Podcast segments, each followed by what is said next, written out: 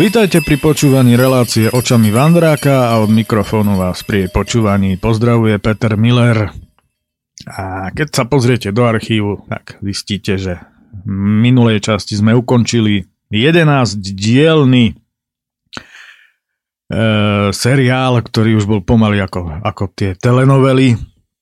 A aby to nebolo také telenoveloidné, tak dnes začneme seriál ktorý sa bude skladať iba z dvoch častí. Tak a v rámci týchto dvoch častí to bude celé o tom, ako som sa z Vysokých Tatier vybral do Veľkej Fatry, odtiaľ do Kremnických vrchov a potom do pohoria Javorie, no a odtiaľ potom zase cez Revúcu domov. Bude to ale aj o tom, ako som sa prvýkrát stretol so svojimi budúcimi kolegami zo Slobodného vysielača na Guláši rádia na Králikoch. Tak teda prajem vám príjemné počúvanie a poďme na tento slubovaný Vander. Je 30. mája 2013 a môj každoročný cyklovander po Slovensku je tohto roku z časových dôvodov, ale aj kvôli nepriazni počasia značne skrátený.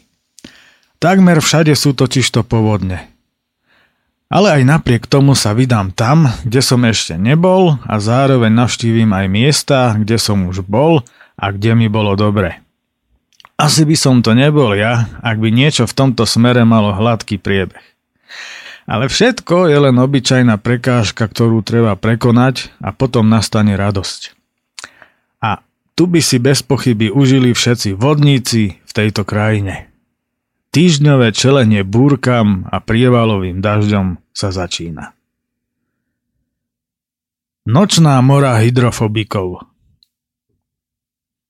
Aj tak by sa dala nazvať uplynulá noc a ako sa pozerám z okna, tak aj ráno.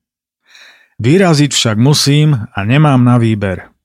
Teda mám ostať doma a neísť nikam. Ale ak chcem zažiť aj pár pekných chvíľ na tomto cyklovandri, teda aspoň dúfam, že nejaké budú, tak nemám čo riešiť.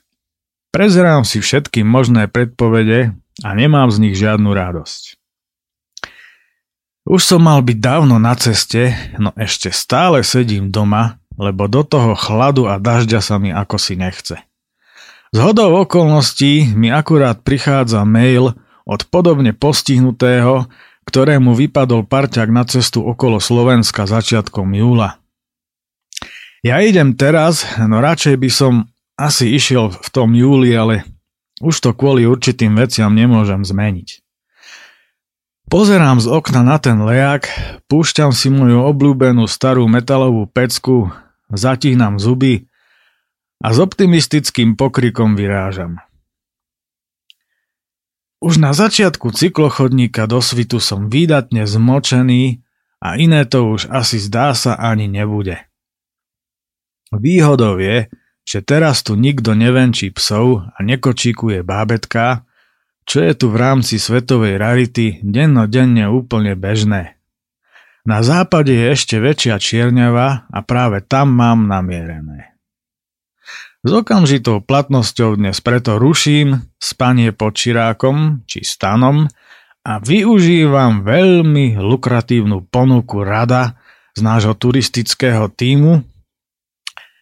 Budem totižto spať v starej drevenici v Liptovských revúcach. Motiváciu teda mám, pec, teplo, čaj a sušenie veci. Už teraz sa tam teším.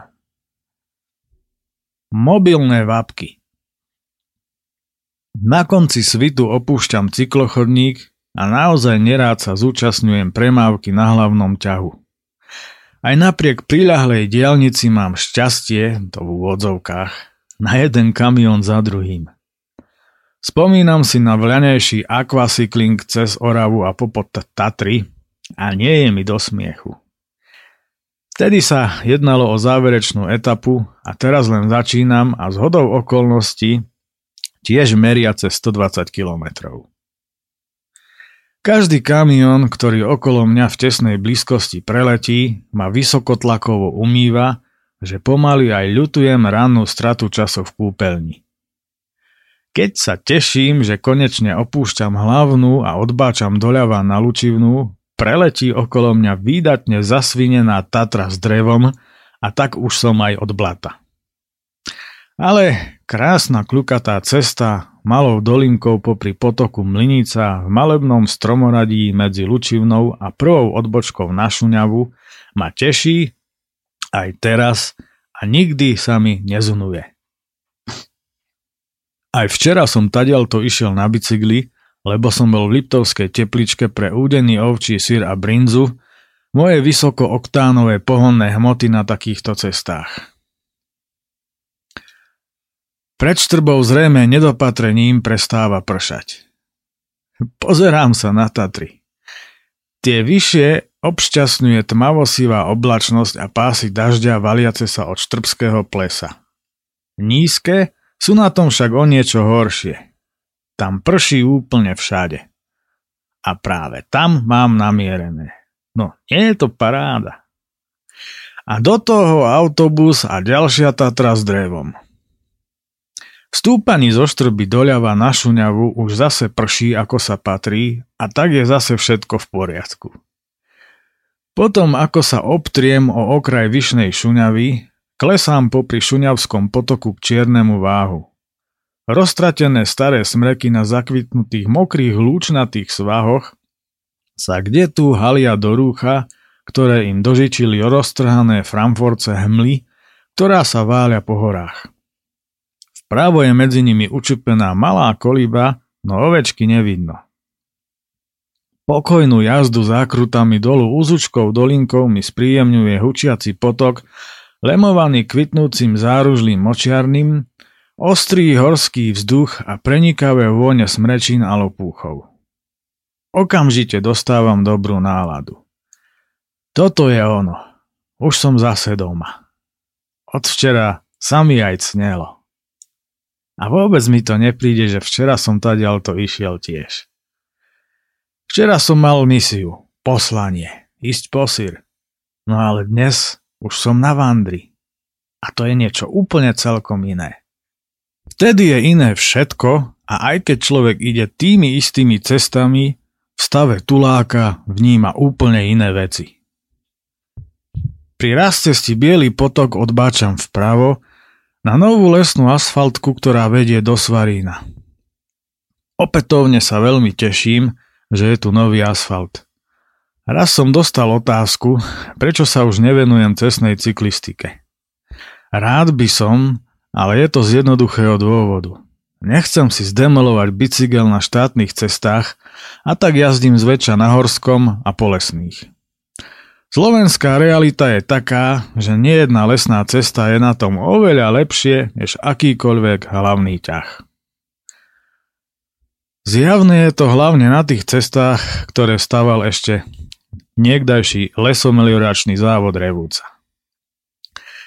Záslužným činom bolo aj vybudovanie cyklochodníka v úseku Benkovo-Čierny váh. Často vedie vysekaný v skalnom masíve nad riekou a vedie po bezpochyby najatraktívnejšom úseku bývalej považskej lesnej železnice divočinou popri Čiernom váhu. Cyklochodník je vysypaný štrkom a vzhľadom na to, že tadielto svojho času viedla úzkorozchodná trať, nemá žiadne náročné stúpania. Týmto je na najvýš vhodný na cykloturistiku s deťmi. Trasa meria 4,4 km a nájdete na nej aj altánok a studňu, z ktorej sa kedysi čerpala voda do párnych lokomotív. Opodiaľ sa nachádzajú pozostatky točne, kde sa rušne otáčali. Už od malička mám k železnici veľmi blízko a tak ma za každým trápi trpkosť osudu tejto železničky, fungujúcej do roku 1972. Pri spodnej priehrade Čierny váh som bol naposledy na jeseň a tak teraz prekvapený pozerám, že celý západný breh je zbavený za tie roky vysokých náletových drevín, ktoré tu rástli. Už len poprcha a tak dokumentujem túto vodnú plochu s teraz neobvyklým výhľadom. Hneď ako sa poberám ďalej, prefackáva ma sprška blata a vody z dvoch kamiónov s drevom. To mám asi za to, že som kedysi tiež jazdil, aj keď s drevom len výnimočne. Liptovské prekvapenie Asfaltka vedúca popri priehrade je pokrytá vrstvičkou mazľavého blata a do toho vytrvalo poprcha. Teraz už vyzerám tak, ako keby som bol na ceste týždeň. Okolo priehrady sa váľajú roztrhané oblaky a hmly. Túto priehradu uviedli do prevádzky v roku 1981 a čo by prečerpávacia vodná elektráreň je najväčšia svojho druhu na Slovensku. Spodná nádrž leží vo výške 733 metrov a vrchná v 1160 metrovej výške. Pre úplnosť ešte spomeniem, že k hornej nádrži vedie zo Svarína hlavne v závere poriadne strmá asfaltka, ktorá je medzi cyklistami veľmi oblúbená. Preto ani neprekvapí fakt, že tu svojho času mala konečnú jedna z etáp pretekov okolo Slovenska. Hustý dážď mi vo Svaríne znemožňuje odfotiť staré lipy a dať si tú prestávku. Niečo by som už aj zjedol, ale v daždi sa mi veľmi nechce. Pred kráľovou lehotou pršať prestáva a tak zabáčam doprava do areálu chátrajúcich chatiek. Tu si pod prístrežkom doplňam energiu rezňami, ktoré som nejedol takmer 3 štvrte roka. Dívam sa na rozbúrený čierny váh ponad ktorý tu po moste vedie podľa všetkého novo značená cyklotrasa smerujúca popri trati a bielom váhu hore smerom na východnú. Tento úsek musím rozhodne čoskoro preskúmať. Cesta z Kráľovej lehoty cez Liptovský hrádok sa nesie v znamení hustej premávky a rekonštrukcie cesty. Znova prší, no v Liptovskom Mikuláši sa obloha trhá a aj keď prší, svieti tu slnko. Po príchode do centra konečne dážď ustáva a ja sa v celku teším, že som tu. Toto mesto na mňa vždy pôsobilo sympatickým dojmom oproti bezduchému a temnému popradu. Viem vycítiť energie a tu mi je naozaj dobre. A to mesta veľmi nemusím. Aj v Poprade vraj kedysi bolo. Nuž ale toto je na inú tému a tak či takto ako nepopračan neviem posúdiť. Vedomí popračania vraj dobre vedia, kto je na vine a čo s tým treba urobiť, ak sa chcú mať lepšie. Je tu veľa vysmiatých ľudí a mne sa na nich dobre pozerá. Z dobrého rozmaru sa preto rozhodujem pokračovať chvíľu smerom na Liptovský Trnovec popri Liptovskej Mare. Neuveriteľné! Usmieva sa tu na mňa slniečko a tak sa smejem tiež, až pokým sa mi nezasekne zhodená reťaz a nedostanem sa do kolízie s okolídúcim nákladiakom. Ukončujem svoj odklon, vraciam sa do mesta, prekračujem váh a cez Palúcku mierim smerom k nízkym Tatrám. Po pravej strane míňam Janošikovo väzenie a nasávam atmosféru príjemného slnečného poludnia a vôni obedov z reštaurácií či priľahlých domov. Za diálničným podjazdom stúpam nahor a pred Benicami stojím a vyliezam na pole. Liptov ma nádherne prekvapil. Prevaha modrej oblohy, kam len oko dovidí. Chočské vrchy a západné Tatry jemne hladkajú biele kumulusy a ja sa cítim ako vo sne. Len nízke Tatry sú kompletne zatiahnuté a na väčšine územia tam prší. Ako sa tak kochám, tak na mňa začína kvapkať. Od chrbta ma zákerne prekvapuje expresná búrka, valiaca sa na Mikuláš od Krakovej hole. Poľahky sa jej však smerujúci na juhozápad vyhýbam. Páčia sa mi kontrasty žltých repkových polí s hladinou Liptovskej Mary v pozadí, s bielými mrakmi a modrou oblohou. Nemenej ma teší aj široká cesta a to, že sa celý čas až do partizánskej ľubče kľukatí popod nízkymi Tatrami a že sú z nej v skutku luxusné výhľady na prírodné poklady Liptova na každej strane. Neustále preto stojím a vychutnávam. Ak tadiaľ to pôjdete autom a budete mať čas, dajte prednosť tejto ceste pred diálnicou, určite neolutujete a tých pár minút navyše vám bohato vynahradia panoramatické výhľady na jeden z najkrajších kútov našej vlasti. Stačí zísť na výjazde Ivachnova z diálnice a v Mikuláši sa na ňu zase napojiť, alebo ak pôjdete z východu, tak zase opačne. Pred Galovanmi fotím Prosieckú dolinu, Prosečné, Kvačianskú dolinu, Veľký choč a pokúšam sa aj o celkovú panorámu, len nemám od chrbta slnko. To sa skrýva za mohutnou silou oblačnosťou nad najvyššou časťou nízkych tatier. Tak fotím aspoň dokumentačne.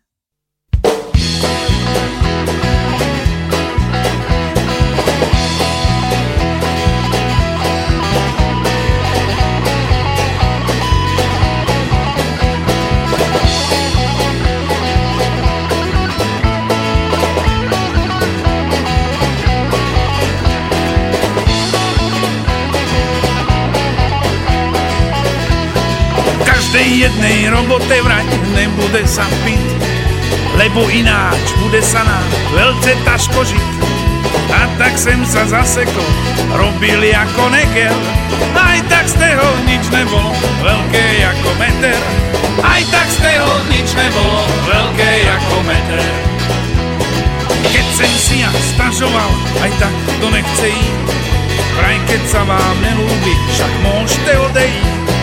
A tak sem sa zapísať na úrade práce, že mi tam pomôžu z tej mojej blamáže, že mi tam pomôžu z tej mojej blamáže.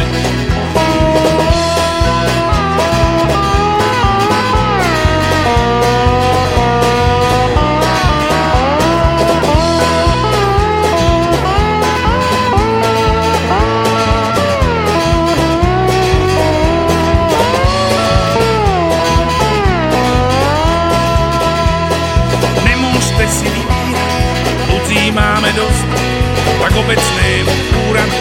Šel sem pro radosť, starosta sa zakúkal do mojej chorej duše a v duchu sa spýtoval, čo len zemna bude.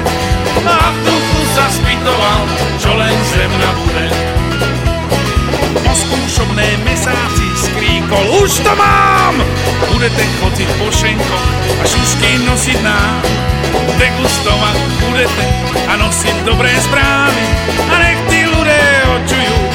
sa dobre darí a nech tí ľudia očujú, jak sa dobre darí.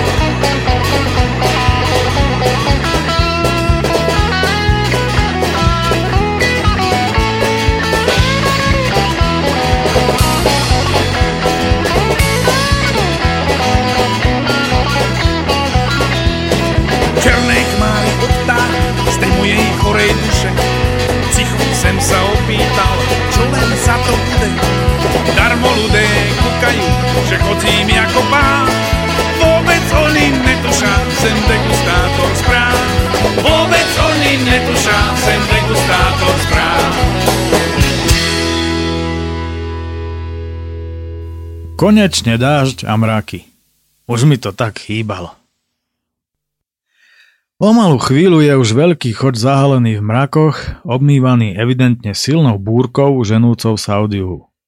V momente sa zatiahlo úplne všade a dážď je na spadnutie. Tá cestce búli tak dlho. Kričím na mraky a ľudia zo zastávky na mňa vrhajú nechápavé pohľady. Pred partizánskou ľubčou dokumentujem typické veľké liptovské humná, ktoré sú poznávacím znamením liptovských dedín a dva miestne kostoly. Utešenú scenériu mi kazí len protisvetlo a následný prepal snímku. Taká blbosť ma však nemôže vyviesť z miery. Naľavo v horách a v Ľubčanskej doline, kam mám namierené, sa prevalujú roztrhané biele mračná a je tam poriadna čierňava. Konečne opúšťam frekventovanú cestu a nadlho budem mať pokoj. Stáčam sa prudko doľava a o chvíľu už obdivujem túto peknú a čistú podhorskú a pomerne veľkú obec s príjemnou atmosférou. Kedy si to bolo mesto a tento štatút obec získala vďaka ložiskám zlata v okolí. Nedaleko poľnej cesty, ktorá vedie doprava cez kopec do Liptovských sliačov, sa na druhej strane kopca naľavo nachádzajú zaujímavé sliačské travertíny, ktoré tvoria kopy bielých travertínov s výronmi kysličníka uhličitého. Nachádza sa tu aj minerálny prámeň. Mňa však už víta Ľubčianská dolina a svojim sviežým dychom, v ktorom sa miesi vôňa lopúchov, kvetov a smrečín, sa ku mne prihovára spolu s hučiacim potokom Ľubčianka. Úzučká dolina a doslova len symbolická premávka dávajú tušiť, že prejazd touto dlhou dolinou bude niečím výnimočným. Znova začína pršať, ale už mi to ako si nevadí. Dolina mi takto ukazuje aj iný druh krásy, ktorý si aj patrične vychutnávam. Z partizánskej ľubče ma čaká necelých 17 kilometrov stúpania až na sedlo Prievalec po ceste, ktorá vyzerá skôr ako lesná cesta. Míňam roztratené horárne a zastavujem sa pri studničkách, kde, ako by som tej vody nemal dosť, ochutnávam to, čo z nich vyteká. Veď kto by sa nezastavil pri studničkách s takými peknými názvami ako žblnka či vlnka. Prejazd touto nádhernou a tichou dolinou mi spestruje rýchlo sa meniace počasie. Každá búrka zväčša trvá len niekoľko minút. Potom sa za každým vyčasí a tak sa to stále strieda ako v apríli. Za tajchom v poslednej tretine cesty však už začína ísť do tuvého. Asfalt sa nakláňa až príliš strmo a tak sa nadopovaný hroznovým cukrom teperím na najľahšom prevode hore Uzulinkou dolinkou širokou okolo 30 metrov. Z pravej strany z nemenej úzkých dolín hučia spenené prítoky Malé železnuo a neskôr tlstý potok, ktorý pramení pod 1630 metrovým salatínom, ktorý sa týči nad hlbokými smrečinami kde si napravo. Po chvíli prichádzam k odbočke na železnuo. Železnúo je vlastne niekoľko domov a detská ozdravovňa a celá táto osada leží hneď pod cestou. Nachádza sa tu aj minerálny prameň, ale nechce sa mi zachádzať, čo neskôr veľmi trpko oľutujem. Ale keďže nie som jasnovidec... Brutálna sprcha Hneď za odbočkou leziem nad cestu na rúbanisko a vychutnávam si nádherný výhľad na lúky okolo cesty, na jej zákruty, na rozľahlé lesy a na majestátny nízkotatranský hreben so zvyškami snehu. Vrcholky hôr plné snehových polí sú zahalené v zlovesných mrakoch a ozýva sa odtiaľ dunivé hrmenie. Slnečné lúče už prebleskujú len kde tu, tu už je asfaltka prekvapivo široká a samozrejme neustále strmá. Je zarezaná v úbočí a veľkou okľukou obchádza železnúo, ktoré zanechávam pod sebou.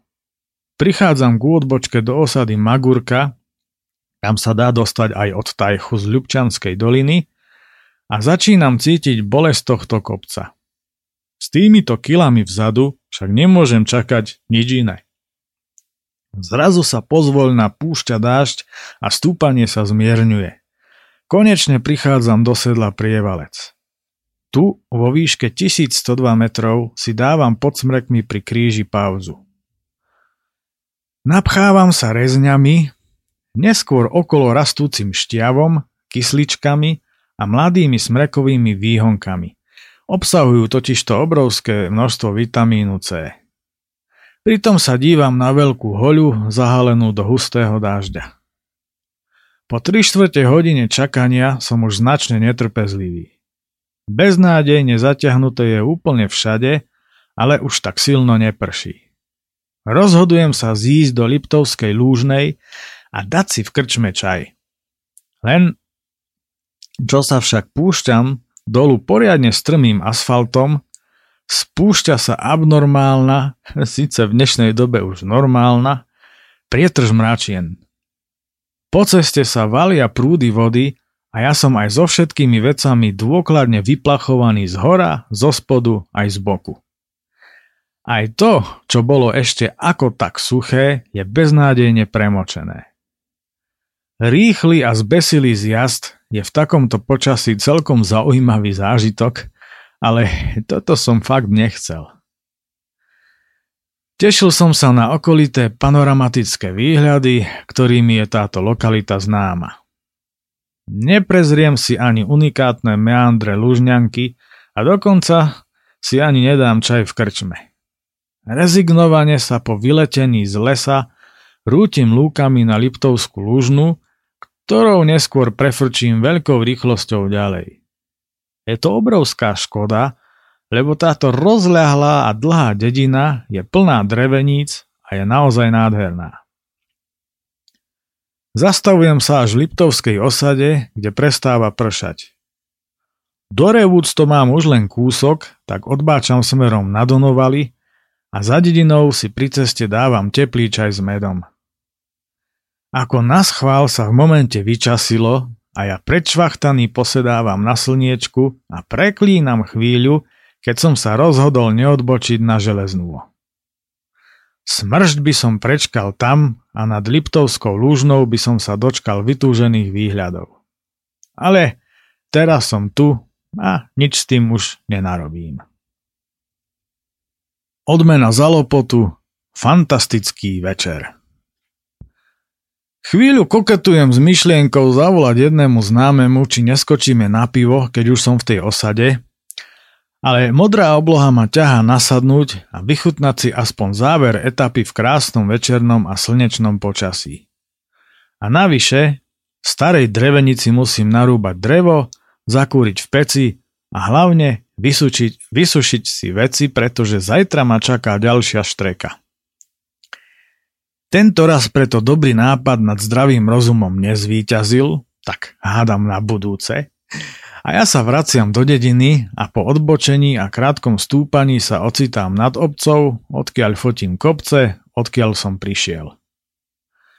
Logicky ma ide rozondieť, keď vidím, ako sa nad nízkymi Tatrami roztrhali mraky a preváha modrej oblohy spolu s večerným slnkom dodávajú krajinke nad Liptovskou lúžnou to správne krajinárske korenie. S úsmevom prechádzam cez teplo a spomínam, ako sme v zime s našim turistickým tímom vynášali drevenú talbuľu s nápisom Limba hore dolinou, ktorá nám počas cesty slúžila ako dienko na krájanie poživne väčšinou slaninkového a klobáskového charakteru. Pred nižnou revúcou ma zaujal skalný útvar vysoko nad lúkou po pravej strane. Možno v ňom vidieť tváre nielen rytierov, ale aj akéhosi strážcu. Je to veľmi zaujímavé, oplatí sa tu zastaviť.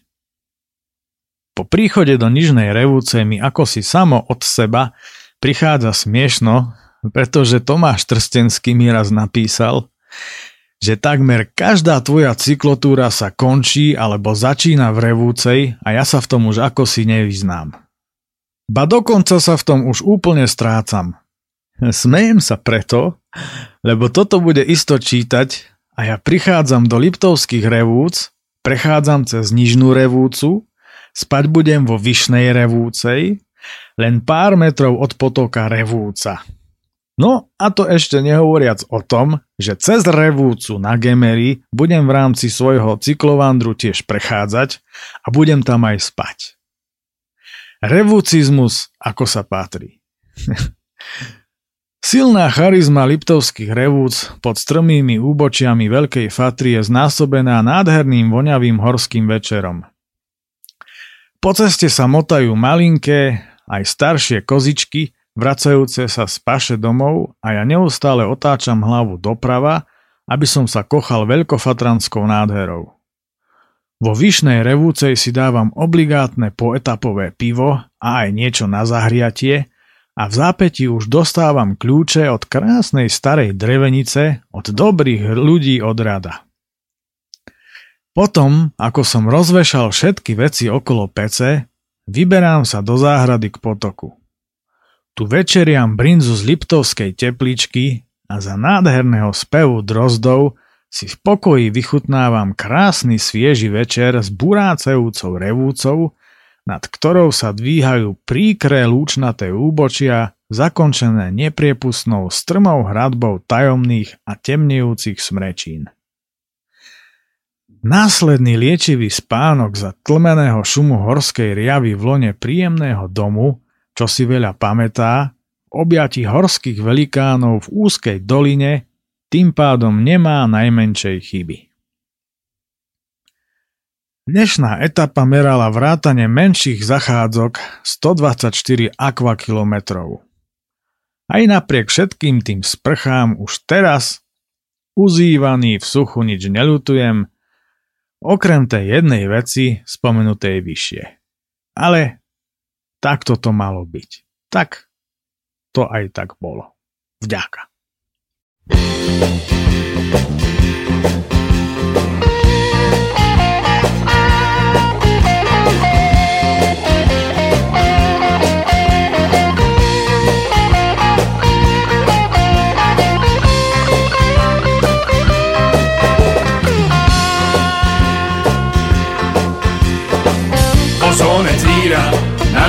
zíra a cestu tíru, neznajúc míru.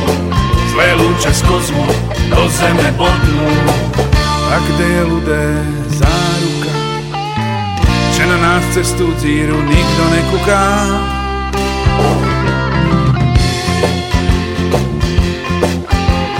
Nadávame tu konavým sprejom, možná, že je niečo horšie ako freón vypucovať by sa mali komíny, aby k nebu nepúšťali z plodziny.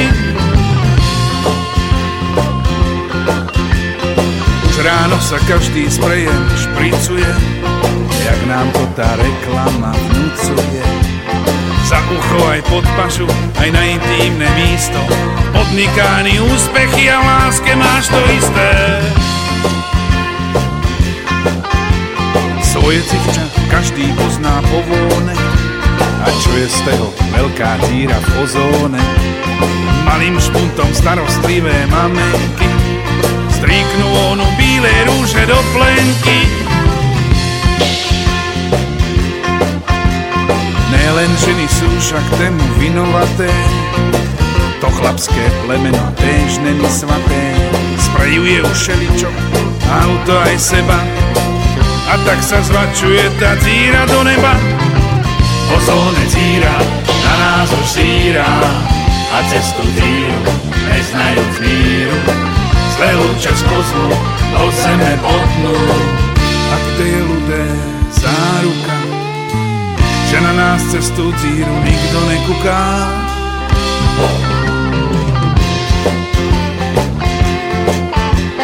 Všetci máme veru malú dušičku, či raz cez ňu IT nevystrčí nožičku.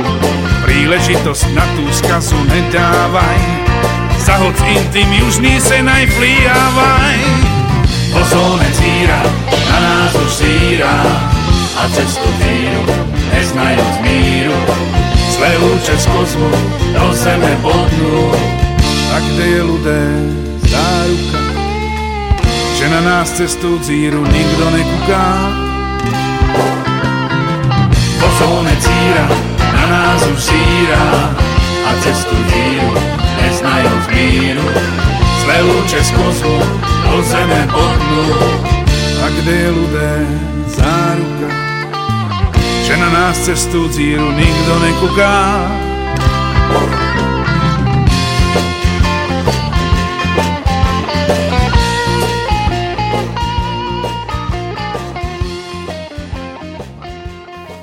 Druhý deň. Dnes už budem smerovať na juh s tým, že si ešte z Banskej Bystrice odskočím do Kremnických vrchov na stretnutie rádia Slobodný vysielač. Počas tejto etapy navštívim staré známe miesta, ako aj lokality, kde som ešte nikdy nebol. Uvidíme, čo na to počasie, ktoré mi včera pripravilo také kúpele, akých sa nedožijú ani vo vychytených kúpeľných mestách. Po výžimnom spánku v starej drevenici vo Vyšnej Revúcej Raňajkujem brinzu s ovčím sírom. Energiu totižto budem okamžite potrebovať už z rána, pretože ma hneď bez predohry čaká sedlo veľký šturec.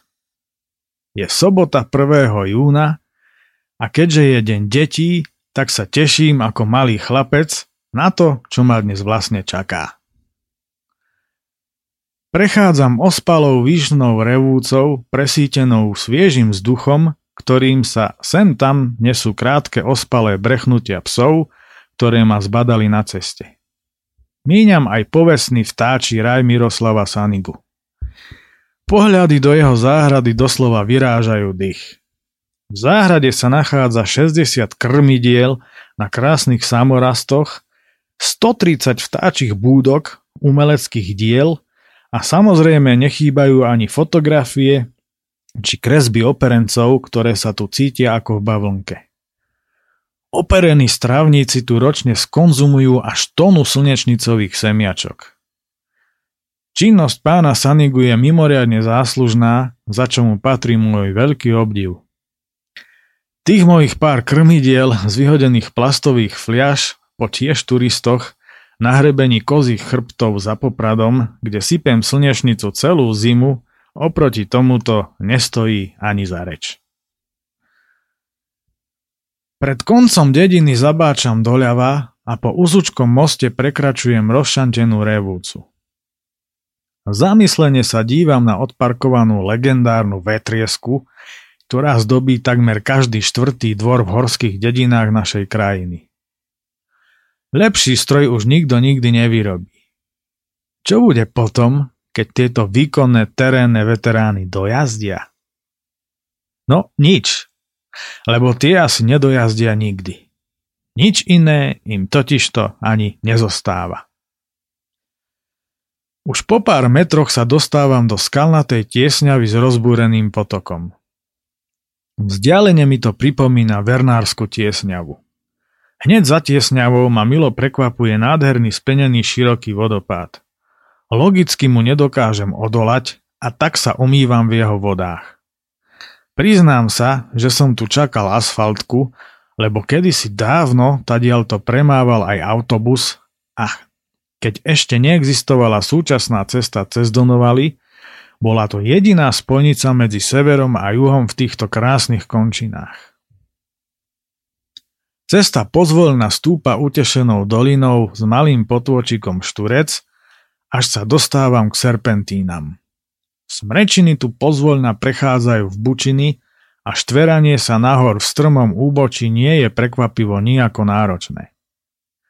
V jednej zo zákrut vyliezam, vyliezam na smrek, ktorý rastie na okraji takmer kolmého zrázu. Vychutnávam si tu nádherný výhľad do hĺbky doliny a na hadiacu sa cestu. Ale aj na majestátnu kamennú hradbu čierneho kameňa a na rakitov, ktorého vrchol je zahalený v mrakoch. Nakoniec celá obloha je akási plechová. Chvíľu tu sedím a čakám, či sa oblačnosť presunie inam, no skôr sa začína zaťahovať ešte viac. Dostatočne pokochaný hrebeňom veľkej fatry úspešne zliezam nadol a pokračujem po makadamovo štrkovej ceste hore. Trekkingovým bicyklom sa tu dá v pohode prejsť, ale na cestiach to tu rozhodne nie je. Serpentíny už od malička milujem v akejkoľvek forme a tak sa v celku vyrehotaný, ale aj patrične spotený dostávam na sedlo vo výške kilometr nad morom. Tu si dávam desiatu v podobe rezňov a ja sa nestačím čudovať, kde sa mi v tej batožine stále berú. Keď hody, tak hody. Zas ich nebudem minimálne pol roka jesť.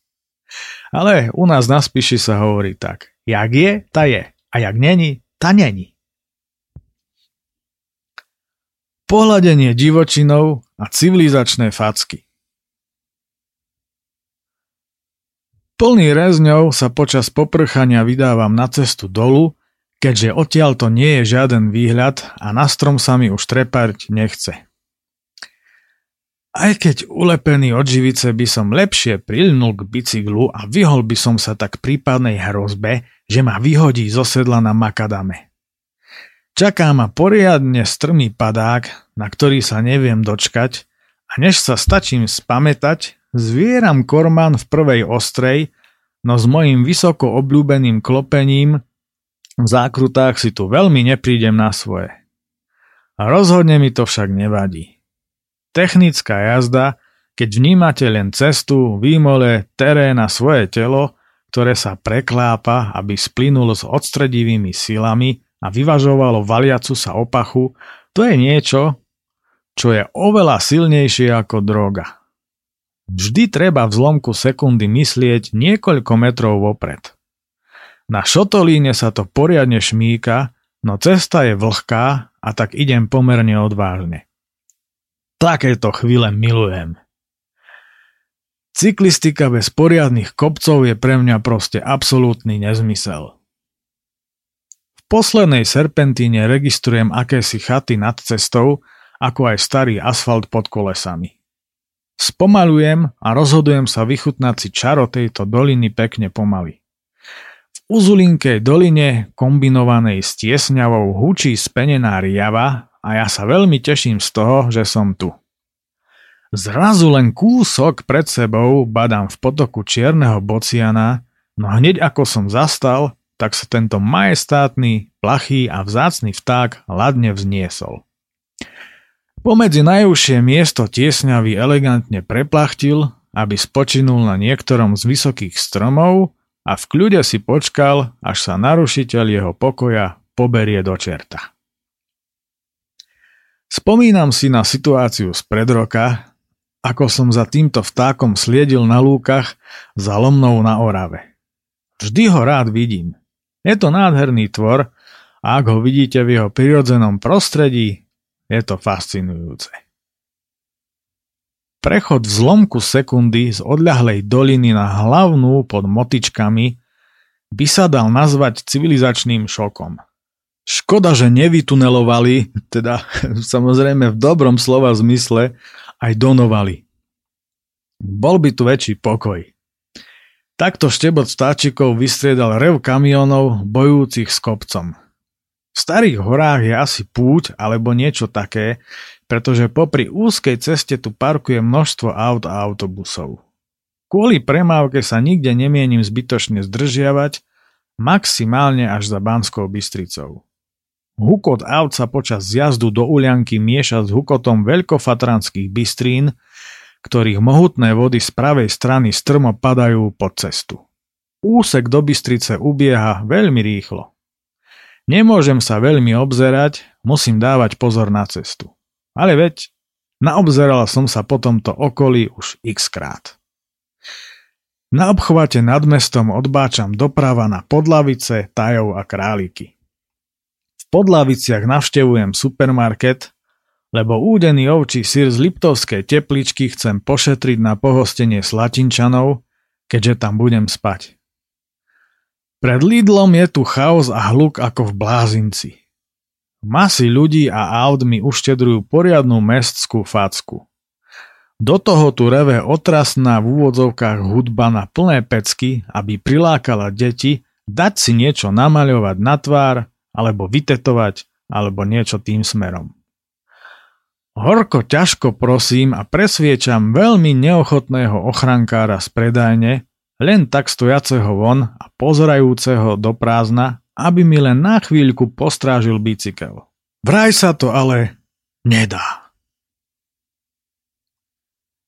O preťaženom bicykli a o tom, ako ma za to kolesá, zatiaľ ešte nevyfackali. Po nákupe naložená opacha trpí značnou nadváhou a ja pri pohľade na ňu do seba pre istotu radšej tlačím hroznový cukor, lebo podľa mapy to bude stajova hore nad králiky s touto váhou barzo zbrutalizované. Stávam sa tu atrakciou pre zvedavé deti, čo je veľmi milé a tak sa po tomto šoku zase usmievam. Ďakujem ostrahe objektu aj napriek tomu, že nič nestráži a stále hľadí do blba a pozerám sa do kremnických vrchov. Pred sebou vidím skalku aj s vysielačom, za ktorou je kremnica a krahule, kde som bol v rámci cyklovandru pred rokom. Obloha je temná a slnko prebleskuje len občas. Na okolí sa bezprizorne poflakuje dosť búrok a ja sa ani neodvážujem odhadnúť, ktorá z nich ma trafí tento raz. Tajov. Neviem prečo, či už kvôli názvu alebo polohe ma táto obec ako si podvedome priťahovala už od chvíle, keď som o nej prvý raz počul ešte na základnej škole. Možno preto, že má tajomné meno, tajov, taje, kto vie. V živote som v tejto lokalite nebol a to je presne to, čo mám na svojich cestách rád. A hneď po príchode tu na mňa pôsobí akési zvláštne fluidum. Dedina je veľmi pekná a cítiť v nej akýsi majestát dávnych čias. Ťažko to zadefinovať, no moje pocity vnímania určitých vecí, udalostí a miest sú veľmi intenzívne. Chvíľu postávam, no rozhodujem sa pokračovať a zastaviť sa tu až na spiatočnej ceste. Lákajú ma aj kordíky, kam vedie odbočka doprava. Všade však byť nemôžem a tak pokračujem opäť úzučkou dolinkou s čoraz strmším asfaltom, a natlačenými domami pri ceste. Len jedna vec mi nejde do hlavy. Králiky, kde končí cesta, predsa nie sú New York, tak ako je do čerta možné, že je tu pomaly väčšia premávka ako na hlavnej cez Donovali? Úzka cesta bez krajnice a jedno auto za druhým ma núti balansovať na okraji asfaltu a dýchať z plodiny a spálené brzdové obloženie. Ešte, že je dávno po ére dvojtaktných Trabantov a Wartburgov, lebo to by som tu asi zažval. Pod rodným domom Jozefa Murgaša, veľkej a veľmi dôležitej osobnosti našich dejín, ktorý sa nachádza v pokojnej záhrade plnej starých stromov, stojím a hľadím do mapy. Naľavo vedie cesta do Králickej tiesňavy a ja rozmýšľam, či sa tam dá prejsť naloženou opachou. Po chvíli rozhodovania však pokračujem ďalej po asfalte. Ten pred prvou serpentínou naberá šialenú strmosť a ja mám pocit, že šliapem na kráľovú hoľu.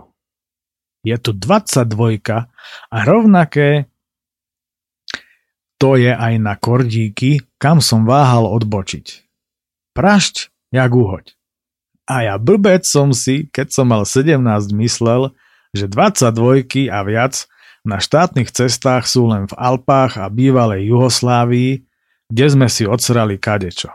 Haha, máme my tu na Slovensku onakvejšie stúpania. Čert mi bol dlžen ten nákup v Podlaviciach. Podzo mňa strieka a papuľu krivým v stakate krvopotných záberov do pedálov. Neviem, čím to je, ale dnes ako si nevládzem. Včera som bol v oveľa lepšej kondícii. So zaťatými zubami v ústrety nepoznanému, no nádhernému kraju. Tadze sú to te zajace pana. Uvoľňujem nahlas v sebe spíšaka a králikov nikde. Tá na tote zajace šemuši inakší. Krivím papuľu, ale idzem. Po pár metroch už konečne vchádzam do dediny králiky. Lenže to ešte netuším, že rock'n'roll sa ešte len začne. Už bez tak strmá strmosť sa v obci stupňuje a mne to silno pripomína rovné, ostré, ale relatívne krátke stúpanie dedinou Veliko Brdo od mora vysoko nad Makarskou v terajšom Chorvátsku. Ale práve takto terasovito situované dediny sa mi páčia. Majú úžasné čaro a tie množstva oporných múrikov a zárezov som už od mala rád obdivoval. Čistúčká dedinka vonia kvetmi, ktorých sú plné záhradky, no mne už tento kopec voňať prestáva. Dávam si pár sekundovú vydýchavačku a fotím nízke Tatry a doliny, na ktoré je odtiaľto z horách krásny výhľad. Čaro scenérií dodávajú temné mračná s rôznymi odtieňmi sivej. Enormná premávka ma neprestáva udivovať a tak sa v spoločnosti množstva plechových ulít teperím spotený až hrôza hore dedinou, až kým nenatrafím na krčmu. Pri malebnej zvonici stojím a zaostrujem, keďže už svieti slnko, na ktoré za posledné týždne nie som veľmi zvyknutý. Po chvíli už opacha stojí opretá o múr krčmy a ja hasím smed neskutočne lahodným urpinerom bez kysličníka. Na radosť peknej krčmárky chválim vynikajúce rídzo slovenské pivo, ktoré si môj svojho času nestabilný žalúdok veľmi obľúbil. A keďže krčmy sú najlepšie informačné centra na svete, tak sa konečne dozvedám, prečo tu jazdí toľko aut. Nad králikmi pri vlekoch je nejaká veľká akcia, keďže je deň detí. Sranda.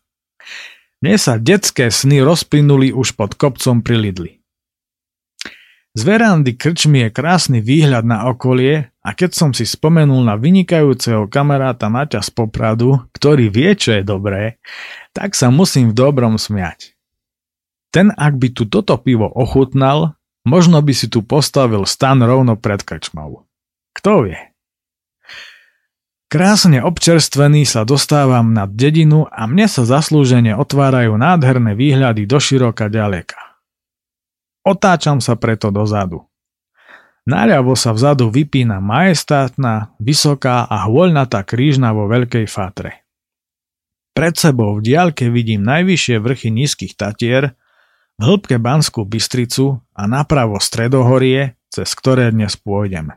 Samozrejme, okrem toho množstva kopcov a kopčekov, lúk, dolín a doliniek. Oplatilo sa sem štverať. Dôkladnejšie kochanie si však nechávam na neskôr. Chvíľu ešte pokračujem v stúpaní. Známy vrch Skalka mám odtiaľto už tak povediac na dosah. Na raz cesti odbáčam doľava a po krátkom stúpaní sa dostávam k jednému z dnešných cieľov. Na chatu, kde sa koná prvé stretnutie organizované našim jediným slobodným médiom Rádiom Slobodný vysielač. Som rád, že budem môcť potriasť rukou statočným ľuďom, ktorí odvážne bojujú proti tomuto zvrhlému, zločineckom mafiánskému systému tým, že v rádiu dennodenne poskytujú priestor úplne každému, aby si tak ľud vytvoril vlastný názor a bol nútený pátrať a zamýšľať sa. Nikto si ma tu nevšíma a ja tým pádom v pokoji, kľude a pohodičke vydychujem a dýcham. Niečo mi však vraví, aby som zavolal do zvolenskej slatiny. V telefóne sa ozve Janči Poliak a vraj ma už čakajú a že sme sa dlho nevideli, tak aby som prišiel. Vraví, že to dám, že čože je to pre mňa. Tak nech sa rýchlo zbalím a fujazdím do Slatiny. No.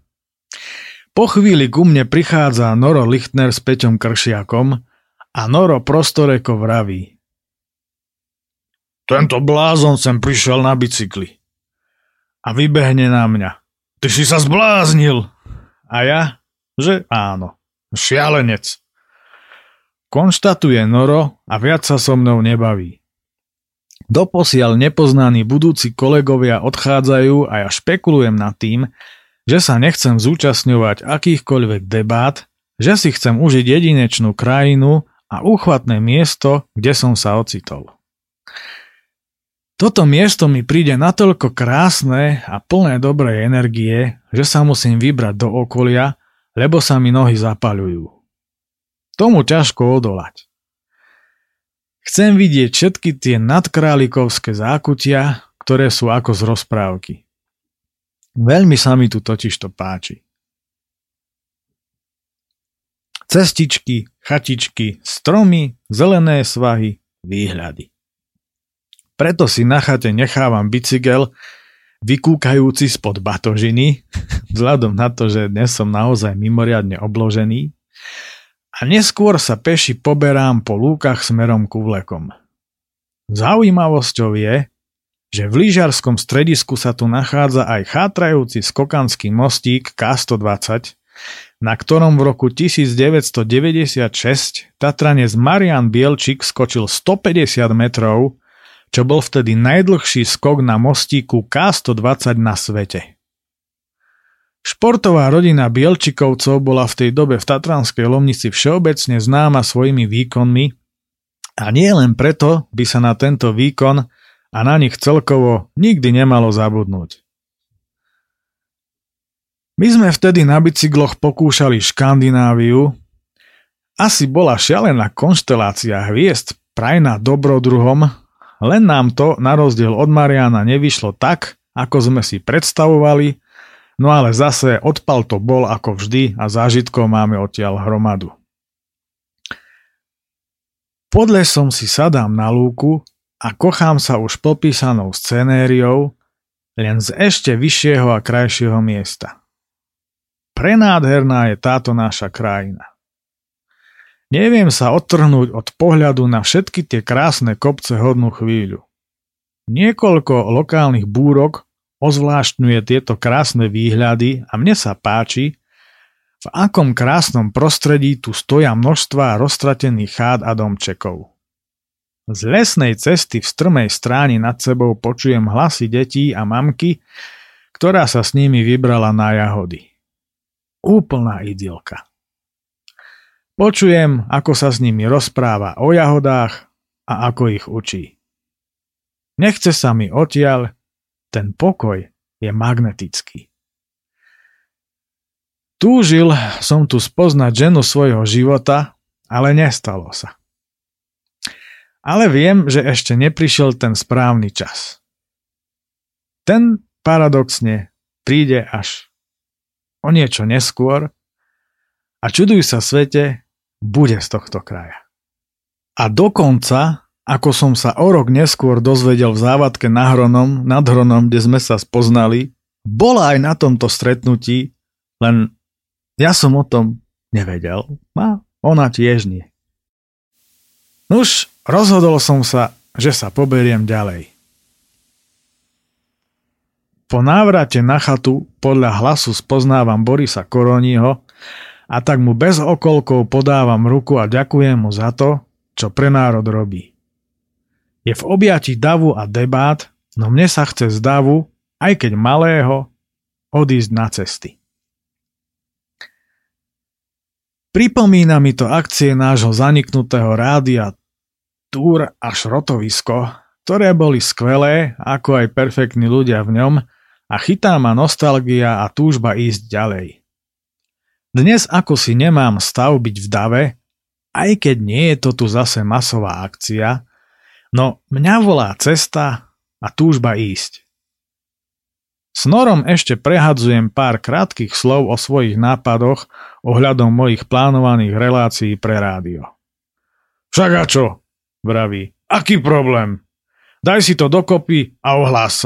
Kde máš problém? Vraví a z úst mu cítiť pečené mesko z grilu. No, viete čo, ja by som to prednešok na tomto mieste aj ukončil. Každý už vie, že táto relácia má väčšinou okolo hodiny, tak rád by som sa do tohto zmestil aj tentokrát, rovnako tak, ako aj každý, kto toto rádio počúva, vie, že Ďalej to rozvádzať nemá zmysel, nakoľko e, od roku 2013 robím 4 druhy relácií pre toto rádio s väčšími či menšími prestávkami, ako to dovolia moje životné záležitosti. Pokračovať budeme opäť o týždeň, toto môžem zaručiť už teraz, aj keď nie na 100%, samozrejme. Človek nikdy nevie, ale tak aspoň tak e, s väčšou pravdepodobnosťou to určite zaručujem. No, ak by ste mi niečo chceli napísať, tak pokojne na mail očiprirody zavinač gmail.com oči sa píše za, bez mekčenia samozrejme. No už teda budeme sa počuť opäť na budúce. Od mikrofónu sa s vami lúči Peter Miller. Majete sa pekne a do počutia. Táto relácia vznikla za podpory dobrovoľných príspevkov našich poslucháčov. Ty, ty sa k nim môžeš pridať. Viac informácií nájdeš na www.slobodnyvysielac.sk Ďakujeme.